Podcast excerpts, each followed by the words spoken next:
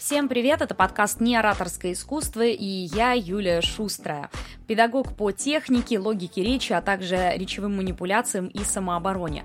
В прошлом журналист с большим опытом, я 15 лет ездила по всему миру, по нашей стране очень много ездила и, конечно же, общалась с самыми разными людьми, научилась находить подход практически к каждому, независимо от того, президент ли это, депутат ли Госдумы или просто человек, у которого только что сгорел дом или даже погибли родственники. Мне приходилось общаться с людьми в самых сложных ситуациях, а в последние годы я еще и плотно занялась маркетингом, психологией продаж. В общем, мне есть что вам рассказать, и сегодня мы продолжаем серию про архетипы речи с таким очень интересным и милым архетипом, как ребенок или доверчивый, наивный. Его называют по-разному, еще его называют невинный, но...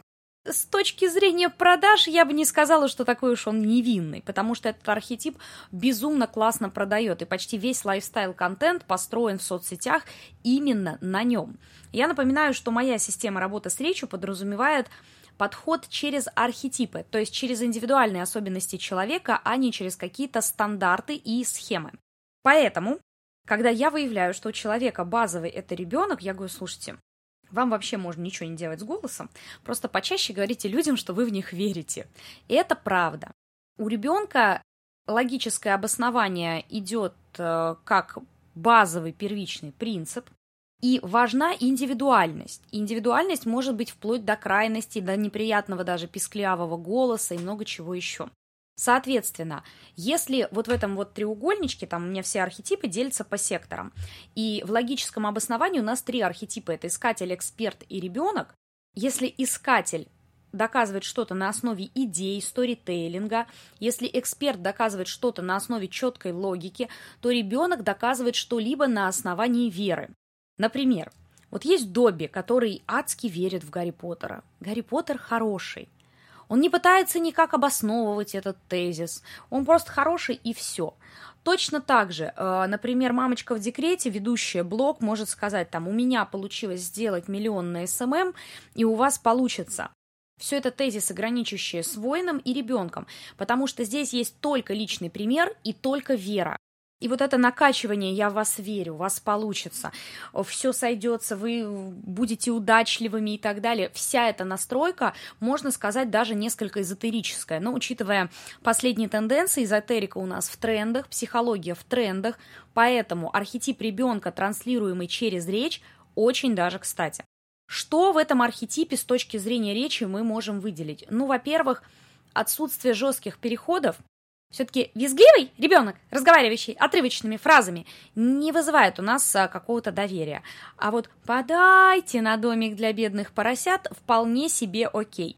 Почему мы не рассматриваем показатели высоты голоса, дикции? Потому что они действительно в данном случае не важны. Но все у нас упирается, как обычно, в сочетание архетипов. Пока вы просто верите в свою аудиторию, какое-то время на этом покупают. Но если вдруг эксперт вводит какой-то свой продукт, и ему нужно показать, что он не просто верит, но еще и что-то делать умеет ручками, а знаете, в последнее время есть тоже такая тенденция, вообще ребенок – это архетип, который, наверное, по всем тенденциям и трендам проходит. Есть такая тенденция на обесценивание, ну, из разряда «ой, ей просто повезло», «ой, она там вовремя в соцсети зашла», пишут крупным блогерам, или «ой, вам там с родителями повезло», или еще что-то, и все такие «да мне не повезло, это результат моего труда». Так вот, ребенок, если вы будете часто его эксплуатировать, будет как раз побуждать к вам именно такое отношение, что у вас все на везении, у меня получилось, у вас получится, и так и будут говорить, что, допустим, даже если там мамочка заработала миллион в декрете, говорит, ой, ну у нее, наверное, просто ребенок спокойный, поэтому вот так. То есть будут искать обоснование вашей удачи не в вас, как в эксперте, а в каких-то сторонних вещах. При этом архетип ребенок очень сильно привлекает тем, что он заботливый. Он хорошо сочетается с ментором, то есть ребенок верит, ментор говорит, да, получится, и вкупе у нас такой мягкий и очень соблазнительный образ. Туда же, кстати, часто добавляется любовник. Это вообще такие люди очень мягкие получаются, обволакивающие, наверное, не то слово, но к этим людям, как правило, тянутся за душевным теплом, наверное, так правильнее сказать. Чем же разбавить это душевное тепло, если оно мешает продавать? Если не мешает, все окей, можете дальше даже не париться. Но часто ребенку в сочетании с монахом и любовником не хватает структурности. И часто у таких людей они и в тесте тоже не выражены. Что в этом случае делать? Брать и качать эксперта и правителя, чтобы свой мягкий, располагающий образ разбавить чем-то более серьезным и содержательным. Соответственно, иногда с мимими голоса надо переходить на что-то, не скажу резкое, резкое точно не надо, будет слишком сильный перегиб, но на что-то более такое мягкое, немножко солидное, то есть в сторону монаха слегка уходить. Смотрите, голос продолжил оставаться мягким, вкрадчивым, но при этом он уже не детский, бессильный, а мягкий и вкрадчивый. Но вот этой вот интонации правителя, который четко вам все объясняет, тут нет. И сильно на понижение с металлом вот так вот тоже говорить при архетипе ребенок было бы странно.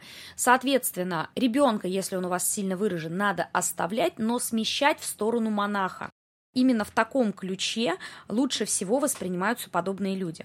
Если же вы ничего не продаете через соцсети и исключительно работаете, например, на кого-то и просто хотите подняться по карьерной лестнице, то ребенка придется подпришибать. Потому что у людей, которые часто работают с этим архетипом, есть еще одна проблема. Ну вот про обесценивание я уже говорила, это больше для соцсетей свойственно, а для построения карьеры свойственно вот что. Вы без конца что-то делаете, вы очень полезный сотрудник, но при этом вас воспринимают как маленькую. Вот ой, ты какая-то миленькая, там, ну или еще что-нибудь в этом духе. Очень часто на это наталкиваются девочки с миловидной внешностью. Им очень сложно доказать, что на самом деле вы хороший специалист. А здесь причинно-следственная связь. Есть такая очень хорошая фраза, что детям дают конфеты и гладят по головке. Им не дают и не доверяют большие деньги. Поэтому здесь бы я даже сместила немножко акцент в сторону правителя. Соответственно, сделала бы голос более акцентным, более глубоким, с четкими паузами. И посмотрела бы, как на это реагируют окружающие. Часто для некоторых это становится там, эффектом такого, знаете, встряски такой. Потому что никто не ожидает от этой миленькой девочки, что она вдруг заговорит приказным тоном. А она начинает. После этого часто карьера идет вверх, и действительно все меняется. Внутри, кстати, человек тоже меняется. Но есть и другая тактика. Когда вы применяете манипулятивные способности мага, например, он у вас хорошо выражен, допустим, при этом ведете себя как ребенок. От вас не ощущают угрозы, вы можете что-то за чужой спиной, допустим, проворачивать. Здесь нужно определяться индивидуально, потому что ребенок, я еще раз говорю, он с одной стороны очень продающий, с другой стороны безумно обесценивающий. И надо смотреть, чтобы не переборщить вот с этой беззащитностью, чтобы не переборщить вот с этой детскостью, для того, чтобы ваш образ смотрелся все-таки взрослым и компетентным, а не вот таким вот детским, мимимишным, няшечным, как хотите назовите. В принципе, эти образы очень хорошо еще прокатывают у звезд, потому что есть звезды, которые прям намеренно детскими голосами разговаривают, и у нас создается впечатление, что они бесконечно молоды, что они вообще всегда молодые и так далее. В частности, архетип ребенок, например, очень свойственен Людмиле Гурченко. Да что вы говорите? Ой, боже мой, ну вот это вот, ой. Одри Тоту тоже архетип невинный, у нее даже есть такая цитата: «У меня такое чувство, что будущее просто переполнено возможностями. С нетерпением жду новые открытия, которые подготовила для меня жизнь». Вот желание для ребенка ощутить рай, быть счастливым, обновление, вот эта жизнь в моменте, она тоже относится к категории детской. И для, еще раз говорю, лайфстайл-контента, для подачи себя как легкого человека это хорошо. Добро, ностальгия, магия, все что угодно. Но вот стратегия делать правильно или сделать что-то плохо, неправильно, быть наказанным, это тоже про ребенка. Поэтому быть настолько утопистом, идеологом, традиционалистом, наивным, святым романтиком, это все название того же архетипа, не стоит. Это будет вам же мешать.